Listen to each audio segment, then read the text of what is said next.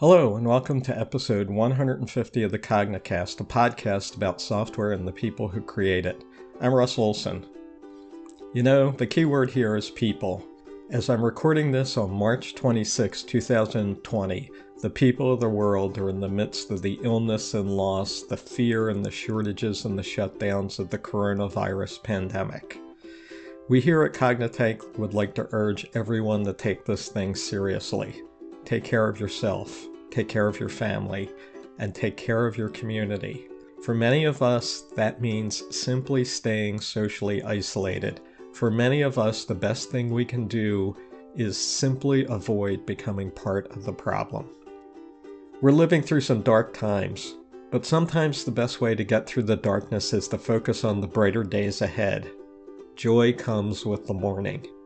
And I can't think of a better way to focus on the bright joy of life then spend an hour or so listening to Carin Meier and this week's guest, Cognitect's own Jaret Binford, talk about anime and the Peace Corps and everyone's favorite lizard based urban renewal system.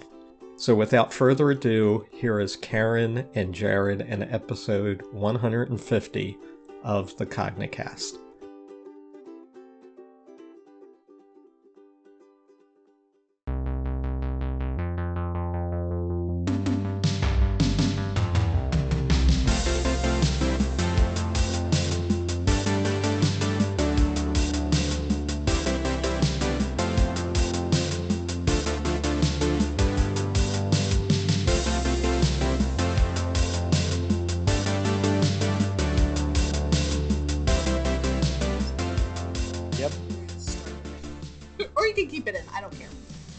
I'll, I'll remove it. Don't worry. Uh, welcome, everyone. Today is February 21st, 2020, and this is the Cognicast. I'm Carin Meier, and today it is my great pleasure to introduce uh, Jaret Binford on our show. Um, Jarrett works here at Cognitect. He's on the support team with Datomic, and he also is involved in the Cognicast. He helps um, edit our episodes. So I'm really excited to have him on here today with us. Thank you so much for having me. I'm excited to be here. Yeah. So uh, uh you've been with the Cognicast. We, have had kind of a, a little, a little uh, layover with the Cognicast episodes, but we're rebooting now. So uh, I'm excited to have you on here. I'm also um, very pleased because Jaret and I uh, share a deep, abiding love for a certain monster that I'm not going to name right now uh-huh. But... This is where I'll use my edit powers to edit in maybe a roar or something like. yeah. If, if, that's public license, I don't know if it's public license or not, but if it is, it's got to go in. so, so I've been I've been uh, wanting to get him on the show so we could you know talk about these things. Uh, so uh, among other things, but we have to keep with the format of Cognicast. So first, um, I would like to ask you, Jaret, if you have a an art experience, anything visual, audio, um, movie, anything yeah. that is that you'd like to share. Yeah, so I thought about this question, and I knew you and I would be talking about our favorite thing uh, later in the podcast. So I didn't want to go straight to that, but I I went um, a little bit adjacent. A couple of weeks ago, um, I was able to see with a friend of mine a anime film called Redline. Um, it's a science fiction auto racing anime, um, and it's just an absolutely gorgeous. Each uh, frame was hand animated, uh, wacky, crazy, weird uh, science fiction race that takes place on a planet called Robo World, um, and uh, it may not. Um, uh, meet a standard definition of art, but it's definitely was it, it was it was it was definitely mind blowing to me uh, to watch that film and to see the love and the craft that went into like every single scene.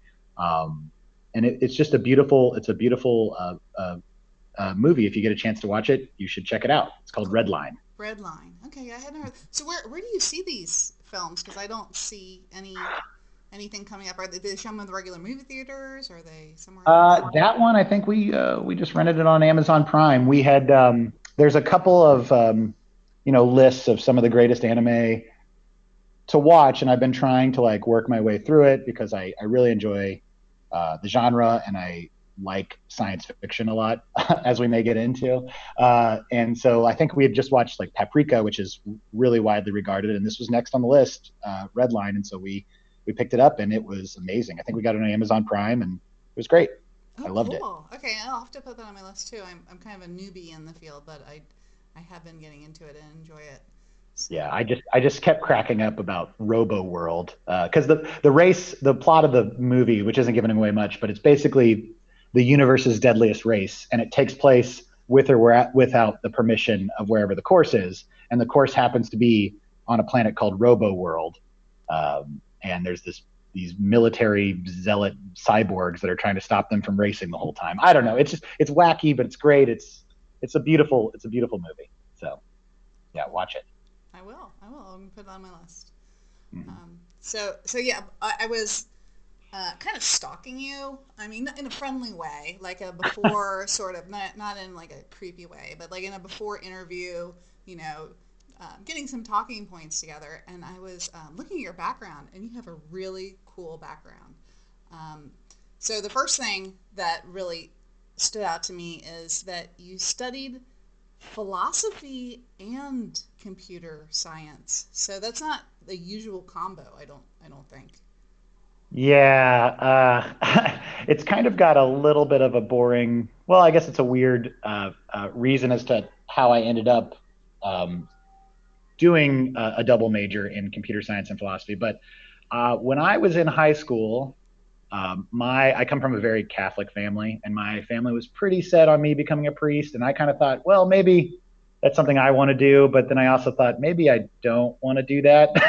I was always um, on a computer or using a computer to just tool around and you know always messing around with that sort of thing, and really had a passion for that. Um, and one of the ways that I kind of got around that is I um, when I went to school I agreed to keep an open mind uh, with my parents about potentially transferring to a seminary. And you may not know this, but uh, it is uh, a requirement to have at least a minor in philosophy, or at least it was at the time, um, to switch over. Now I have like completely moved away from that part of my life, but uh, um, but so I started out with a minor in philosophy, and I took a couple of classes, and I absolutely loved it. Uh, it changed a lot about the way I was thinking at the time, but I was still mostly pursuing uh, computer science. And then it just morphed into, well, I guess I'll just get both of these degrees and finish a Bachelor of Arts and a Bachelor of Science um, uh, at my university. And it was a lot of fun. And I, I think there's a lot of crossover. I think, uh, uh you know, I found out that I was pretty good at, you know, modus ponens and logic and that sort of stuff on that side of the house in philosophy, uh, mostly because you know I was dealing with that stuff in the computer science world, uh, and it really I think it strengthened. You know, um, I, I, think that each discipline can strengthen each other, uh, but you know I was also into philosophy for all the fun debate on top of a table type stuff. so, so this is kind of a side note, but you, uh, for people, for the listeners, uh, Cognitect is a distributed, like I work from my home in Cincinnati, Ohio, but you are actually um, in in the office part where you work with other people, right? Like Stu and and mm-hmm. uh, Justin and other people around there. And I yeah, I'm. Mm-hmm. Oh, go ahead. No, no, I, I, I hear I hear that um, you you in the office get into debates. Uh, Yeah, yeah. So arguing is pretty fundamental to philosophy, and we've got a, a, a bunch of uh, uh, lawyers uh, uh that end up around the table. It feels like uh, every every lunch is let's debate something. Now, usually the topic is something like, uh, you know, how should we interpret this Dungeons and Dragons rule, or is this spell, you know, appropriate use, or or did did the could the Eagles have actually just flown the hobbits? Uh, to to Mordor to destroy the ring? Like, why didn't they just take them all the way? Uh, that sort of stuff is usually uh, uh what we debate. Um, yeah, and I, heard that last question was was outlawed after maybe yeah, flipping or chair throwing. I don't know exactly what happened. Yeah, there's a there's a there's a list of banned topics. Uh, you know that that that spans you know you know programming to to you know nerdy stuff like you know Dungeons and Dragons, etc. So yeah. Okay, so uh, well, you brought up the the lunch thing. I mean, sounds like a, an awful lot of fun. But you you what, what sort of uh I guess you do Dungeons and Dragons. Do you do other other sorts of games here? Yeah, we play a lot of board games, uh, and I think um, for those of the listeners who've attended uh, Clojure Conj, there's usually a night uh, early on where everyone gets together and um, plays board games as kind of like a warm up to the start of the conference, uh, just like a social event. And we keep a lot of the board games here at the office and we take them with us whenever we're going to run conj. And that's one of the things that i do is i cart all the board games around. Uh, one of my unofficial duties on the Datomic team is to cart those those uh, board games around. Um, but yeah so we play a lot of board games a lot of um, uh, uh tabletop type games and it's a lot of fun. Do you, do you have any favorites that uh, yeah i uh, really like as like a fun game, I like this game called Clank in Space, where you're a thief and you're trying to steal um, relics and artifacts from some space captain's ship uh, and get out in time without making a bunch of noise, uh, without attracting attention. Um, I also like a, a, game called Champions of Midgard, uh, which is a game where it's a worker placement game, uh, and you you know you're playing as Vikings, which is something I'm super into. so yeah, uh, no, those games those games are a lot of fun. And but I'll play pretty much any board game. Uh, we actually recently got a game called Thunder Alley, which is a NASCAR racing game, and I thought that it would be just totally outside of my wheelhouse, just because of the, um, you know, the I don't know anything about racing. Uh, but the game itself is is beautiful. The mechanics of drifting and uh, pushing uh, cars forward on a track and trying to win a race as a board game uh, were very interesting, a lot of fun, and it came down to the wire, just like I assume you know real races do. So it was a lot of fun. I'm never going to be a race car driver, so this is about as close as I'll get. So. yeah, well, I, I, think that the thing I like about playing games, especially uh, like before conges and stuff, it is a good social mixer that you know everyone can get involved in. Uh, there, there's usually different types of games depending on how hardcore gamer you are. Like I'm a, I'm I'm on the really uh, beginner side of games, uh, so I, I I can't do like the really games that have like tons of rules and take hours, but I can like sit down and play for like a half an hour to an hour. Yeah, no, yeah, I I um. I love that about Conj. I love that that's a thing that the community does. Uh, it's another unique aspect of our community that I think really brings people together. And you're you're absolutely right. There's a whole um, there's a whole series of different games. There's you know there's beginner entry whatever, but they are all fun and they bring people together and let you you know show a little bit of you know uh, your own personality and also you know learn something at the same time. So I love a good board game. yeah, definitely. Um, oh, I was back on my stalking track on you. yeah. my friendly stalking. Um, I also saw that you were in the Peace Corps, uh, which is, I think that is just so cool. Like, it's something that I've always, you know, that's kind of like a dream thing, you know, the go yeah. the Peace Corps. That, that I, I, personally have never gotten a chance to put into reality. Um, but can you just tell us about that experience? It's really cool. Yeah. Um, so I, I I don't know if there's any listeners that might not be aware, especially if you're overseas. Um, but the Peace Corps uh, is a volunteer program run by the United States government.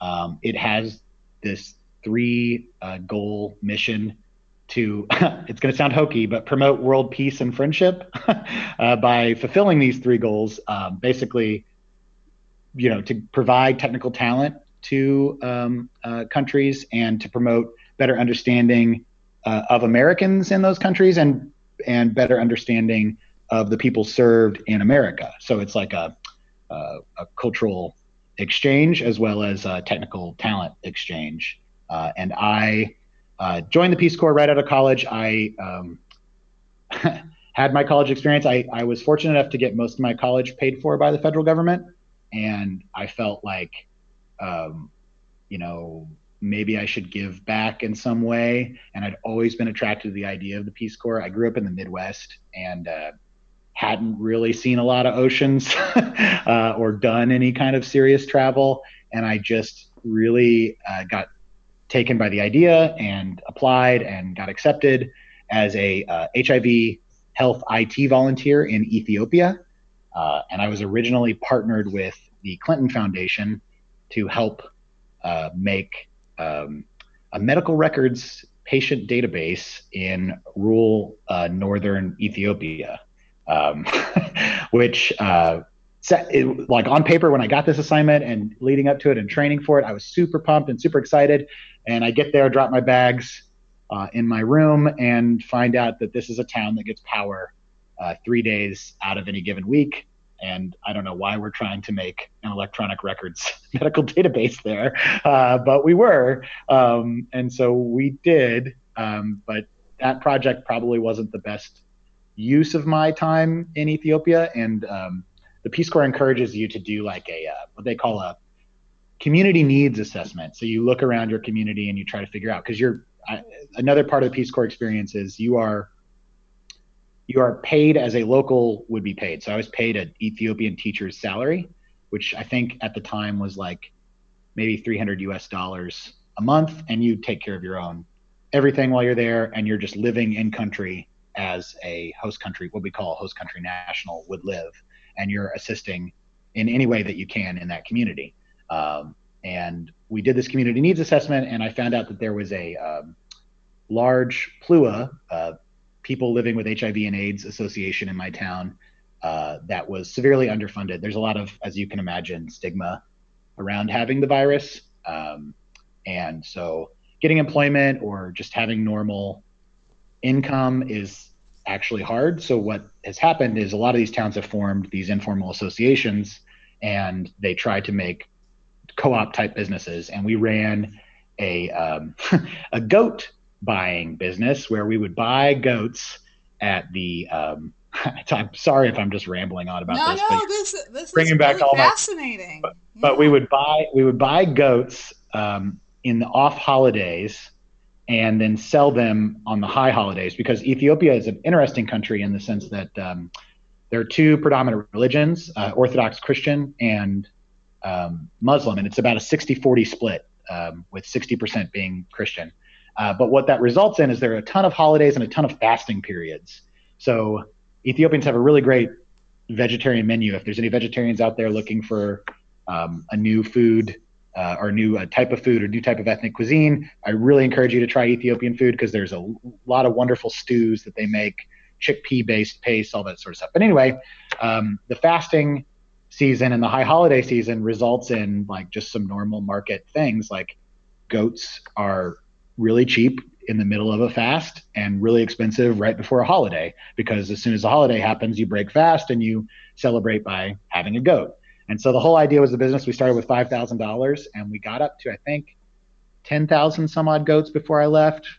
Um, amazing. yeah and and and really honestly like while i helped them secure the funding this was mostly this PLUA organization of about 500 members really taking over and just they've started they used that little bit of money to get this business off the ground and they were buying huge amounts of goats when i left. I i, I really should uh, follow back up and see what it's up to now because i'm sure it's still going.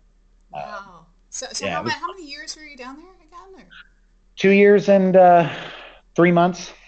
Yeah wow. so so yeah, would, I, would you recommend it to other oh, people yeah, coming out of college yeah, you were saying that it's a, a, dream of yours. It's still a dream of mine. Um, Peace Corps will take you at any time in your life, um, and I will, as a person who's been in the Peace Corps, will say that if you are in a committed relationship and you have a partner, you're going to get the best posting.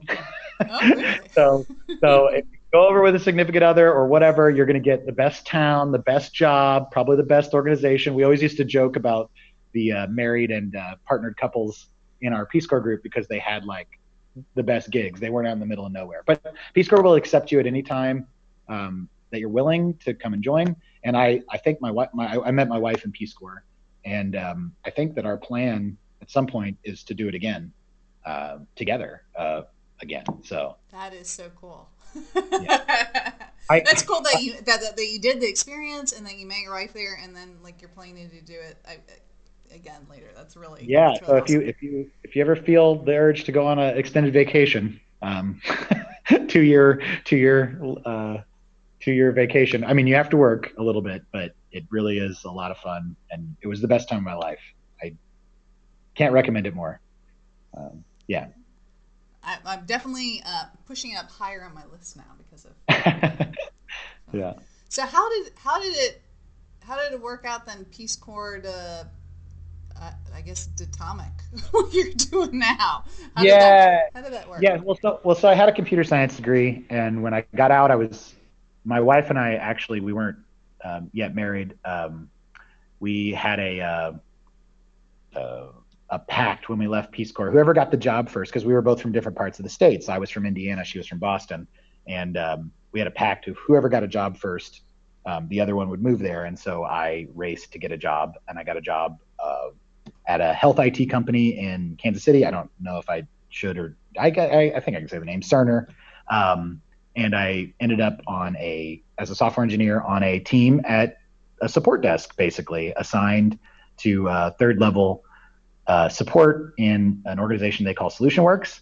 And I found out that I because I when I left, you know, I I'd just come out of school. I didn't know what I wanted to do with my computer science degree. I didn't know what kind of work I was interested in. I just went off and did Peace Corps, and I tried to apply my computer science degree there, but I really ended up learning a lot more about goats than I did about anything anything related to technology. Um, and so when I came back, it was interesting to get assigned to this support desk role because it's not a role that I think you think about when you're in school. Um, but it's an interesting role because you get basically you get a bunch of users reporting odd behavior in their software, and then that bubbles up to the point where eventually it becomes a bug and the bug gets fixed. Uh, and that was uh, my team's job was to tag and fix those things for a set of applications that Cerner supported. And it was also a lot of fun. I, I found that I loved the cycle of getting a problem and actually fixing it and closing it and walking away, um, which I've never been on a. Um, I've never worked in a in a software job, except for Datomic, I guess, where I was part of one application's like long lived um, uh, support or or care or development. Um, and so now th- this is actually the interesting thing about my job now is I'm doing a lot of that same sort of stuff for Datomic. Users uh, run into problems, they report them to us. I work with them and support to get reproductions, and then I work with the dev team to get fixes out and make sure that we've released things appropriately. Um, and so it's a it's a really fun and interesting role that I don't think I would have known about um, while I was in college, or it wouldn't have been talked about because um, I think it's the not glamorous side of software. The now we've got this thing out in the world and it's broken, and somebody needs to fix it. Uh, who do we call? that kind of thing. Yeah. Uh, but it's a lot of fun. But I think the problems, like real problems out in the wild, are are such a challenge sometimes to just even get a handle on and, and like diagnose. Uh, like, how, how, how do you how do you approach it? Like, if you if you get a a bug in, like what what what are your what are your steps? Yeah, so I mean, uh, I I think that a lot of my current thinking about how to approach this is really informed by the Datomic team. Um, Stu's scientific method talk and uh, his Sherlock talk and uh, Marshall's you know background, Marshall Thompson's background on the team. Uh, you know, Chris Redinger, Rich, everybody. Uh, the idea is to start from first principles and gather all the information needed, and then work yourself uh, to a point where you get you get an understanding of what the user's actual problem is. A lot of times, we'll have users that'll report to us, you know, like query performance or indexing isn't working right or whatever. But their actual problem is, you know, the way that the schema was designed. And you won't get to that problem unless you gather all the boring stuff first. You know, what version are you on? What uh, what what does your schema look like? You know, what uh, what what what problem are you trying to solve here? Um, you know, because if you just start to try to tackle the symptom, um, you can end up in the wrong you can end up with the wrong solution. Uh, and i think that that's been my biggest lesson of working here at cognitect uh, because i think you know um, I, I, just I, I now just think that way.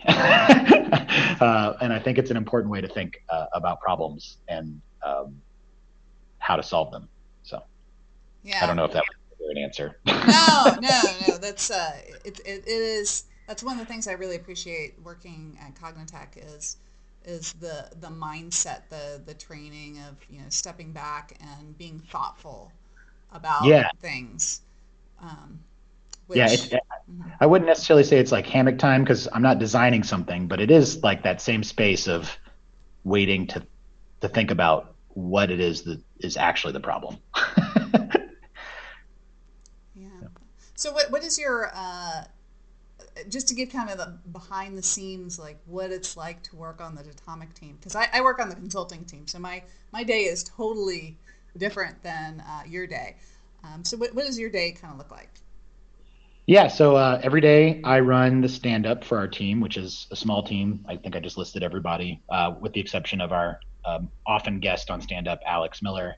And we um, uh, we just go through our statuses and we try to make it a, a genuine stand up where we're just giving a status of what we're doing that given day. And then we break off and we go about our business. Now, my business is largely customer facing. Um, so I'm looking at a support portal, looking for tickets. I'm checking our Slack. I'm going to Stack Overflow uh, if people have reported something there. I'm going wherever the problem is. We also have a forum, uh, forum forums.datomic.com.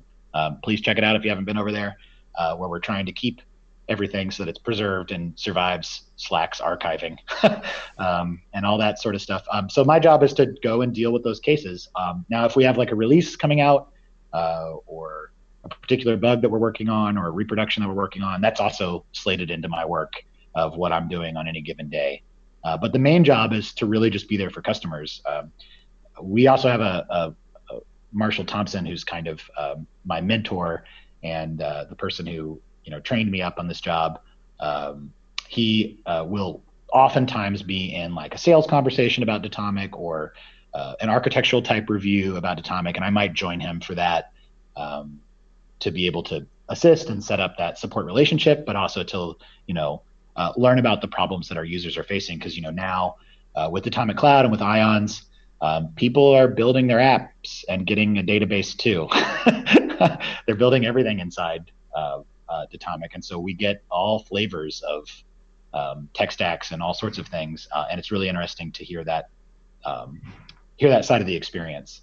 Um, and so that's my day. And whenever we get a case, I try to serve our customer within the an SLA, but also uh, learn from our customers. Our customer base is awesome. Everyone that uses Datomic, uh, for the most part, they generally know more about Datomic than I do. It feels like uh, they're really uh, thoughtful uh, and engaging uh, developers who, when they come to us with an issue, are usually, you know, spot on about, you know, what's wrong, and it makes my job a lot easier most of the time, um, being able to just run with the reproduction that they've started or or uh, you know follow up on, on on a hunch they have or that sort of thing.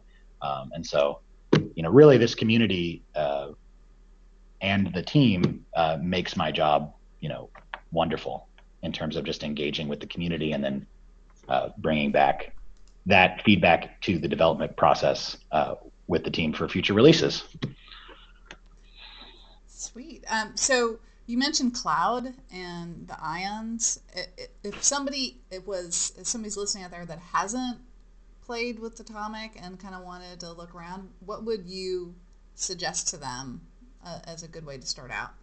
So the sweetest thing that we have, thanks to Robert Randolph, um, who's been working with us, is we have these new sets of videos on the Datomic Cloud doc site that go over topics like you know AWS is set up or you know whatever. You can obviously read our docs at docs.datomic.com slash cloud and you know get a general idea of the overview and the architecture. But these uh, short videos that that uh, uh, Robert has made um, directly deal with things like the CLI tools that we've released, HTTP, HTTP Direct, you know what a datum is, EDN notation, um, all sorts of stuff like that. Uh, and I think that they're wonderful and great. And then there's also a series of videos by um, Stu uh, called Day of Datomic, and there's Day of Datomic Cloud, and those videos are a great starting point for uh, getting introduced to cloud. And that's what I'd recommend. And also just to email me directly. Are you going to provide your email? yeah, yeah, yeah. Uh, Jaret, uh, Jaret at cognitect.com. You know, there you go. Or, or, put a support ticket in at our support desk, support.datomic.com. So we're there. D- does Stu know about this? offering my uh, my email directly. I, I think Stu would be happy for more people to try cloud or have questions about cloud. And because every person that tries or has questions about it and they email us and they weren't able to find it in our docs, that's an opportunity for me uh, to go improve our docs and make them better uh, and make that experience easier because we want we want it to be um, an experience that's enjoyable so then you can get down to actually solving the problems that you have that you care about. Man, I, am gonna give you like a hundred and a trophy for that because that's that's, a, that's an awesome answer. it's a nice nice job. So please try Datomic if you haven't tried it, and I guess if you have any problems, you can email Jaret. so, yeah, yeah absolutely. Yeah, support at cognitect.com also works. It gets to me too. There's lots of ways. Scream in Slack, that sort of thing, in the uh, Clojurians Slack, uh, in the Datomic channel. I'm down there all the time. So, yeah. So cool. Is there is there anything else uh, of your kind of work at Cognitect that you'd like to talk about? Yeah, and I, I don't know if I've made it clear, but like, uh, you know, really, Datomic is everything that I do is such a team effort. Um, you know, I get feedback from Stu Holloway. I get, you know, input from Chris Redinger. I get guidance from Marshall Thompson. Uh, you, you, know, Rich. Everyone like just is super supportive, and it's a wonderful work environment. And one of the things that I've I've really loved, like I was just talking about going to the Slack, is most of the time when I get to the Slack, a question's already answered by the people in our community. You know, we have a lot of users out there like Francis Avila. I, I don't mean to just name drop, but like Joe Lane, some other people that are just constantly in that Slack answering people's questions. And that kind of helpful community is what makes working in the Datomic space uh, wonderful and delightful. Uh, and I really appreciate all those people that make my job easier by helping to answer, you know, newbies questions or help people that are troubleshooting a problem or whatever. Um, I really appreciate it. So that's what I want to say. awesome. So, um, I, I did want to leave time in our show. Um, I had, and I'll, I'll, share this with everybody because I, I, had some talking points kind of that I wanted to make sure that I hit uh, for this show. And three of the talking points had to do with uh, our shared love, which is, I will name it now. Or actually, I'll name. let you. I'll let I'll let you name it. Godzilla, Gojira. Godzilla, Gojira. Yeah. So I had three talking points. I was like Godzilla, and then Godzilla, and then Godzilla if their time allows. So. yeah. yeah.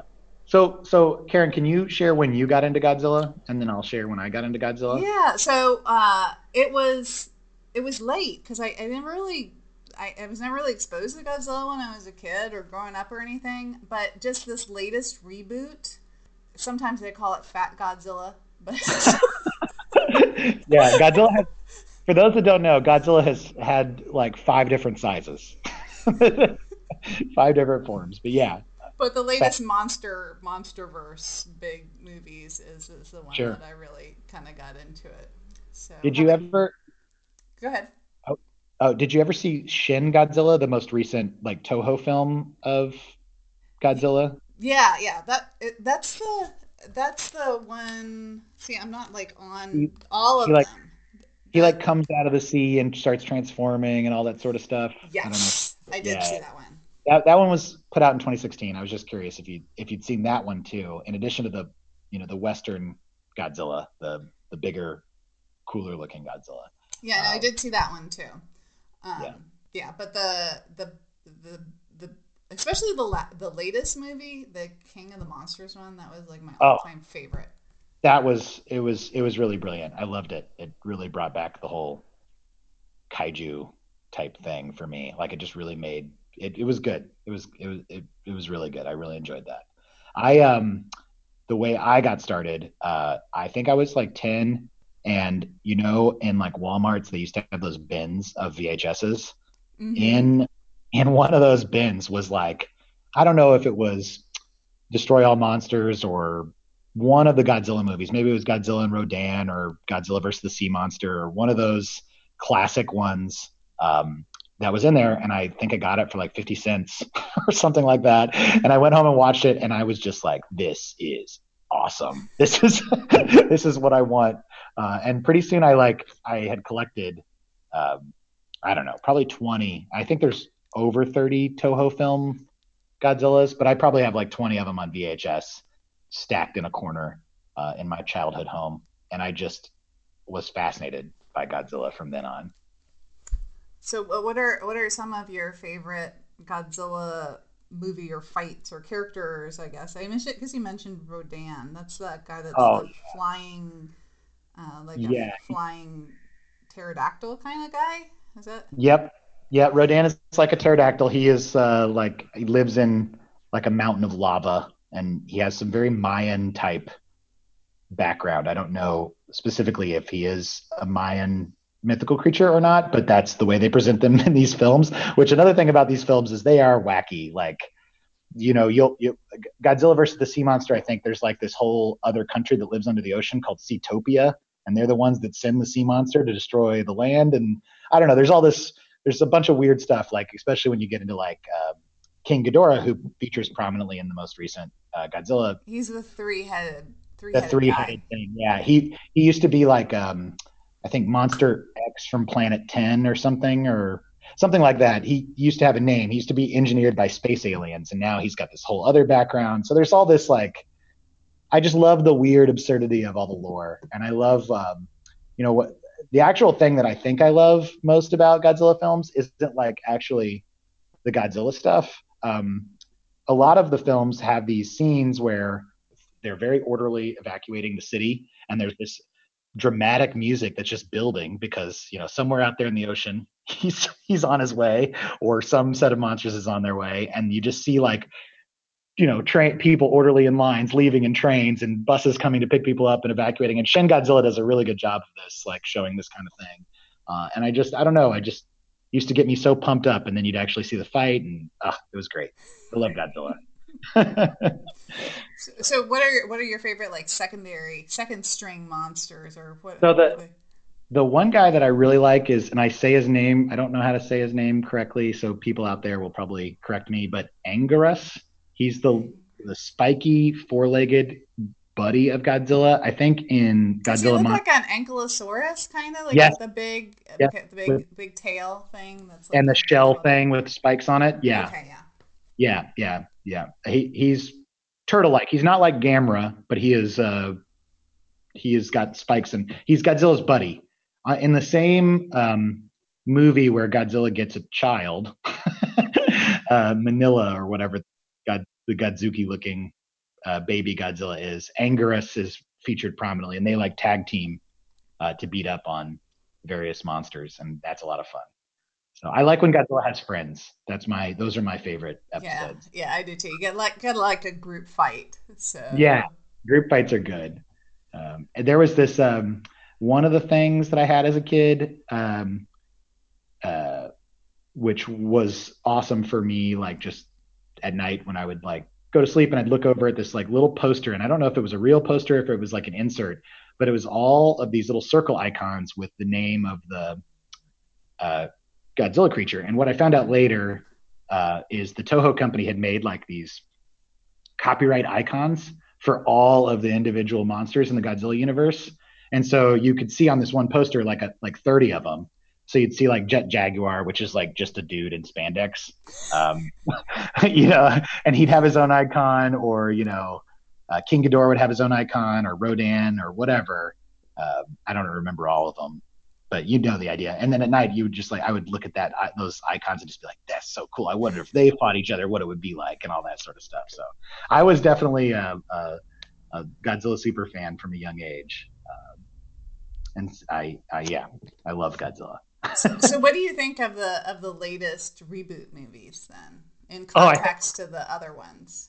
I think they're great. I'm a little concerned, and you've probably heard internet debate about this about the Godzilla versus uh, King Kong um, deal because they've done that multiple times, and or they've tried to do that multiple times, and I just just don't want them to. I don't want that. I don't want to see that. I also think that there's a huge size disparity if you, unless they make King Kong super big. I I don't think know. They gotta make they're gonna make him bigger. I mean, they gotta make him bigger. They probably are. Yeah.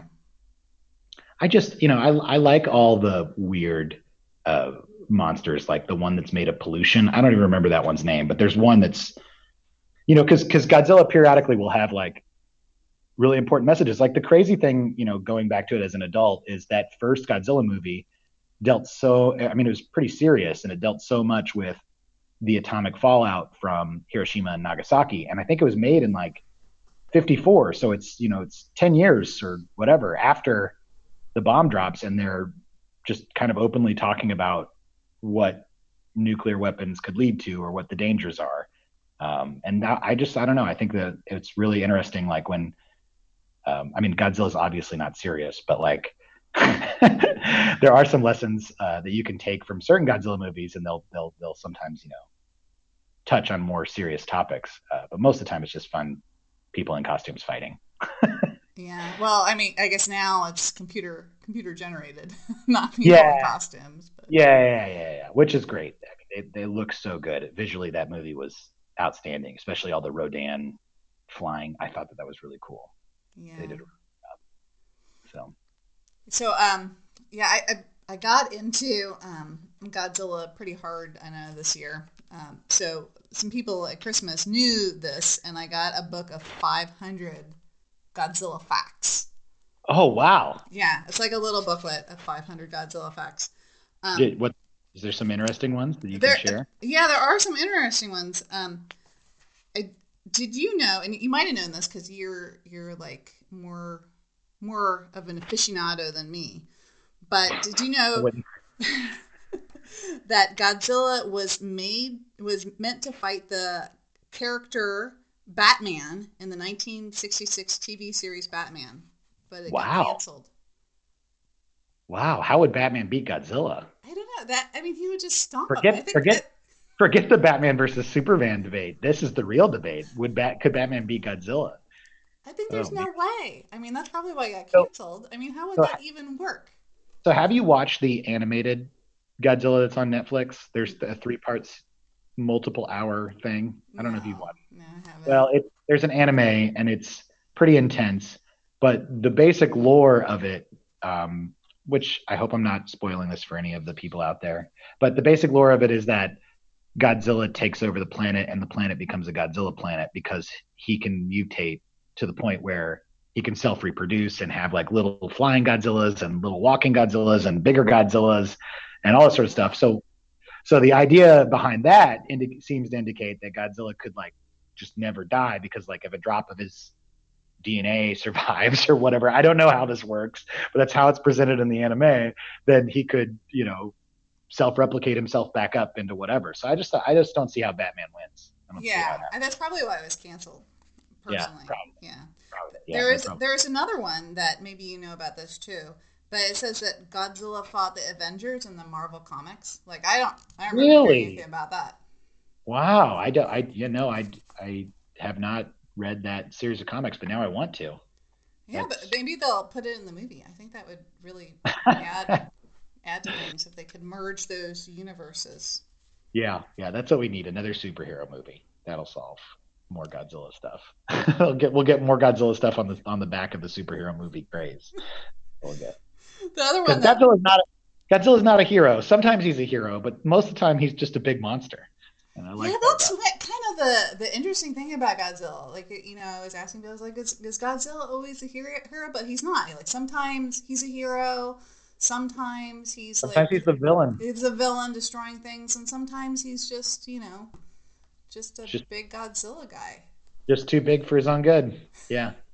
yeah. No, I, I I like the idea of that, of not being clearly a hero or clearly a villain or clearly whatever, just a giant creature. yeah. So So here's here's fact number fourteen. Uh, mm-hmm. Godzilla is the cultural ambassador of Japan since 2015, even though he's wow, wow and he beat out so many great fictional characters. I mean, there's so many. I mean, we've got everything from Mario to Pikachu to what else? I mean, there's everything. Like how? Wow, go Godzilla! I know, I know, and I also learned too he has a uh, a star on the Hollywood Walk of Fame. So I'm gonna one day when his, I'm going there, I'm gonna visit it. His star should just be a life size footprint in the Hollywood awesome. Walk of Fame. That would be so cool. Um, uh, I wonder if the Olympics is going to have a Godzilla themed thing. That would be great. Wait, where's, the, where's the Olympics? The Olympics is in Japan. If he's the cultural ambassador, the the next Olympics is in Japan. That would be so cool. Maybe- Speaking speaking of Japan, I know you sent me um, a picture in in the Slack about some stuff in um, in Japan with Godzilla, and there's this uh, there's a hotel in Japan. Oh, I think you shared this with me. Oh, yeah. or I shared the I can't remember which way which. Yeah. But there there's a Godzilla hotel. Yeah. Yeah, where they're they've built outside of the hotel room like a life size like head and arm or whatever, and they like they're integrated into the room. So you can like you'll be up on the tenth floor, but you'll get like you'll open your window curtains and there's Godzilla's eye or whatever, that kind of thing, right? Yeah, it's crazy. That's really cool. yeah, I think you shared I think you shared pictures. Okay, so may- maybe we'll put them in the show notes for people. So if you're ever if you're going to Japan and you want to stay at a Godzilla hotel, you can you can stay there if you're also into Godzilla. Yeah. Absolutely. So I could go on and on and on about Godzilla, but uh, there's some other uh, stuff that we have in common of, of sci-fi um, books that I wanted to, Oh, to bring yeah. up for, for listeners in case you know there's other sci-fi kind of junkies out there that might enjoy this. So there's Yep. a book that we both read that um, that that um, we both really enjoy, but I'll, I'll let you explain it. Yeah, uh Alexander Tchaikovsky, that's the name, right? Um I don't I know how to say his name, but oh, I think it's I, I think it's Alexander Tchaikovsky. Um, but the book is called Children of Ruin and what's the other one? Children of Time. Children of Time. I think Children of Time is the first one. Yeah, Children of Time is the first one, and it's it's great. Uh, it's you. I I- think anyone um, who en- enjoys um, what what would be the genre is it's it's not it is space opera, but it's not. It's it's sci-fi, but I, the, the guy is just so inventive. I think It's so inventive. Yeah. Um, yeah. I don't. I don't want to give too much of the book's premise away, but it spans multiple generations of humans and another thing, uh, and it's a very interesting. I don't know how, how much should we give away to just to really get people hooked to. Oh gosh, I don't. I don't know. I mean, you can give like a a little bit, I guess. I Well, know. like yeah. So like there's like uh, like he's he's inventive in the sense that there is a planet where they don't have the benefit of uh, fossil fuels, so they didn't have biology for a very long period of time to be able to get to the fact get to the point where they had petroleum in the ground. And uh, various species develop on that planet and they use like biology bio, biological things uh, to uh, emulate computers. Like they use ants actually to make computers i don't know that's that's probably not a good not a good hook i can't i can't do this book justice it's yeah. just so, so you'd have to, it, but it's it's he's kind of the the thing that got me of the guy that wrote it is that he kind of logically thought through using Yeah. um, the way other organisms in nature work today. Yeah. Another scenario of if humans weren't around and somehow uh, these organisms were prodded in sort of social directions to gain intelligence more quick, quickly, what sort of societies uh, would they Yeah. produce? Yep. And I'll say this: it's it's a book that made me cry when a spider died. Uh, it's just like it's and and you you really get a good feel of these uh, these alien creatures um, perspectives in the book. He does such a good job of writing uh, from their perspective and from making you believe that this is something that could easily happen. So, well, not easily. Obviously, there's a huge gap there. Yeah, yeah. I was I was talking to somebody because I enjoyed the book so much. I was like, oh, they should turn this into a movie. This would be an awesome movie. I don't and know. um, and then I was talking to somebody that read it too, and they're like, yeah, but it's got spiders. I Yeah. I don't know. You're not you're not you're not a fan of giant dog-sized spiders. Yeah, yeah. So I don't I don't know if it'd ever be a movie, but it's an awesome book. Yeah, if if anyone out there has ever read uh, Vernor Vinge's uh, A Deepness in the Sky, um, this book is it channels some of that. So if that's a if that's a related book, that's another book where there's a spider race. but very good. Do, do you have any Uh-huh. other good um, book recommendations for people while we're on the on the topic? I'm gonna I get my Uh, pen and paper ready. Yeah, um, so a lot of uh, I, am sure um, you'll notice a theme uh, with the books that I like. They're all um, sci-fi, uh, space opera, multiple generation spanning things, um, and I really like um, the Culture series, uh, which is uh, let me I forget the author's name every time, um, but he's a wonderful author. Uh, Iain Banks, Iain M. Banks. Um, uh, there's I think 12 books in the Culture series, and it's basically a super advanced space civilization that's post scarcity, so they don't need to worry about things like food and you know whatever. People could live forever if they want, uh, and so they pursue their own needs and hobbies, and they bump up with other empires um, out there in the vastness of space. And the books are really interesting just by the fact that the premise, the starting premise is we have everything we need. Well, what falls out of that? Is there, you know, this is there this pursuit of hedonism? Is there this desire to become like a game specialist? The the famous book of this series is called Player of Games. Um, a lot of people have, have read it, but basically it's about um, you know uh, uh, their the cultures need to infiltrate another space empire, and the way that that space empire works is they play a game every year, and whoever wins the game becomes the leader of their empire. And so uh, the culture enlists the foremost expert in games that lives in their post scarcity society to go and try to win the game and thus win the empire. Um, and it's an interesting. It's just a. They're very good books. Uh, I very much enjoy them. Um, yeah. Is, so that's that. Isn't the, the one of the SpaceX rockets or something like that named after those books? I thought there was something like that. Oh, that that could be the case. Uh, yeah he was a very popular author, and I think unfortunately he passed away in 2012. Um, and everything he had written had been, you know, just I I've really enjoyed everything he wrote. Um, I would I wouldn't be surprised if he got that honorific. That would make sense. So, but yeah, I, I really like uh, Iain M. Banks. I like the the Adrian Tchaikovsky books, um, and I like Vernor Vinge, Deepness in the Sky, and um, I forget the other the other uh, Vernor books, but they're very good too. Have you read the Expanse series?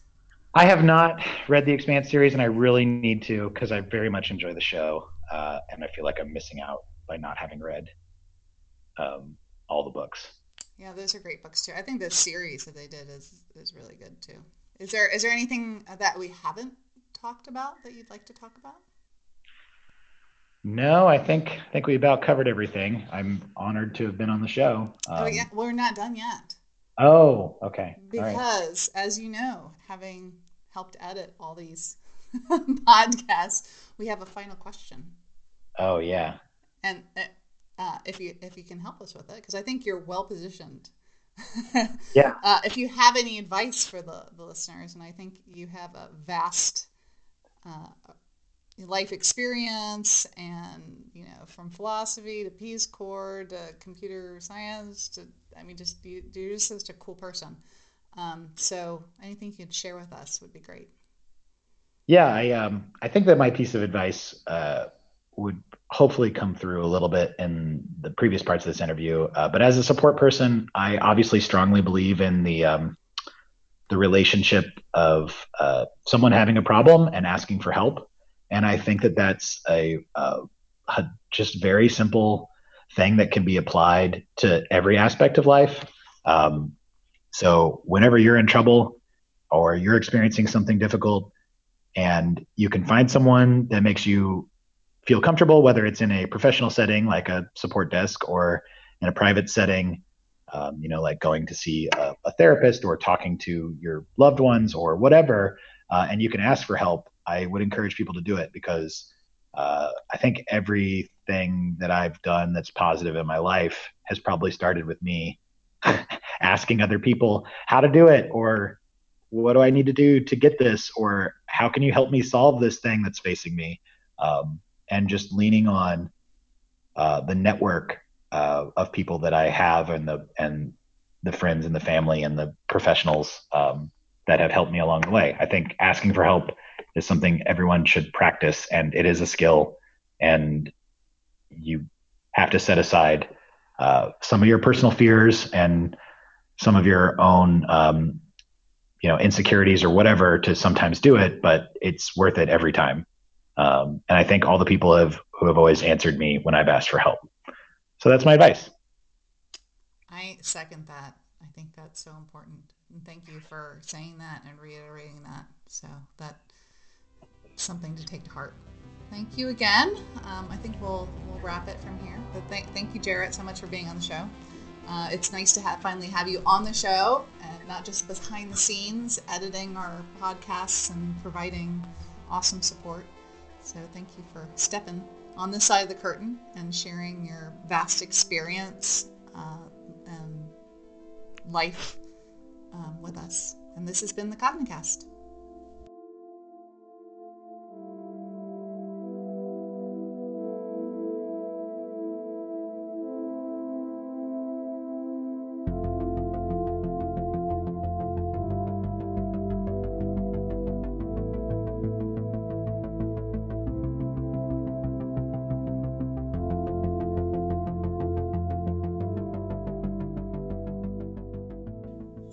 Have been listening to the Cognicast.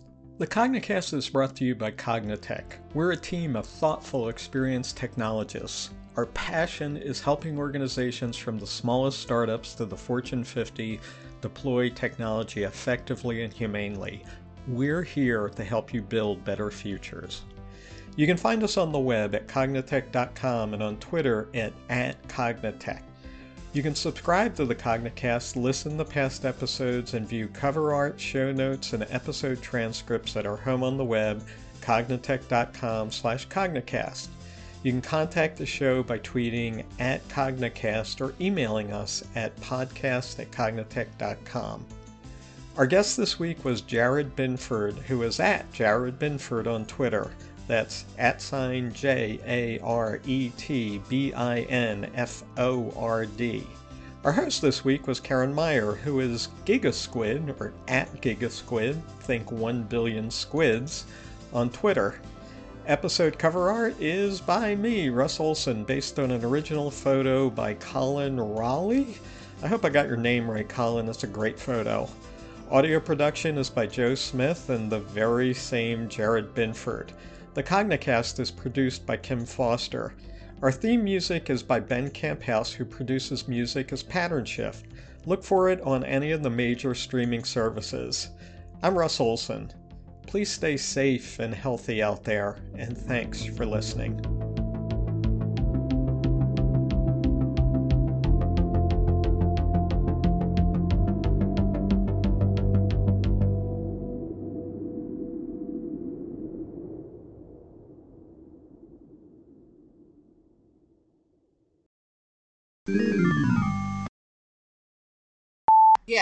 I'm gonna like just start recording right now, so Okay. we can say stuff like, you know, "Are you ready?" We're good, and all this other stuff. Um, and then I'm supposed to say the Cognicast thing, and then do the art thing, and then after that we can just do whatever we want. Yeah, absolutely. I could even I could even say, you know, today's episode of the Cognicast was brought to you by the letter L and Uh-huh. the Clojure form let and the number seven. Yeah, you could. You could say all that. Because we have an editor. You're the editor right here. I could just like edit it out if it's bad. Yeah. Actually, what Gotti did multiple times during his recording was like, "We'll fix this in post." It was very, That's very professional. it was very, it was very like Hollywood. I was just like, "Wow." I don't know if Gotti had hosted another podcast before, but he just was like, "Boom, we got this." And so I, uh, several times during the podcast, I'd be like, "Wait, he's talking to me." What is your title here? Do you, I mean, are you just like, Uh, do you even have it? I mean, we uh, titles are like around here. You don't really. I I think I'm like Datomic support engineer or something. What- what do you wanna be? support- I don't. what do you want me to? Let me look at what I. I I. I really up. don't know. I really don't know what my title is. Um, You could I'm just make actually- it up, I guess. I'm going to look at my offer letter. No, you don't need to do four that. years ago, four years ago, but I want to see if we actually spelled it out in there. Oh my gosh, that's so funny. Yeah. I could look to see on the, if it's on the web page. Maybe it says on the web It's not on the web page because they changed the web page format. Oh my gosh. We we don't know what your title is. Uh, customer, Datomic customer support engineer. Okay, do you want to go with that? Yeah, sure, whatever. I. I, I, So minute zero. Here we go. Am I pressing record? Oh yes, I am recording. Okay, cool. So uh, welcome every. I'm gonna do that again because this. I like I was starting and then it's like you you jump. You know, you're just about to jump and then you stumble.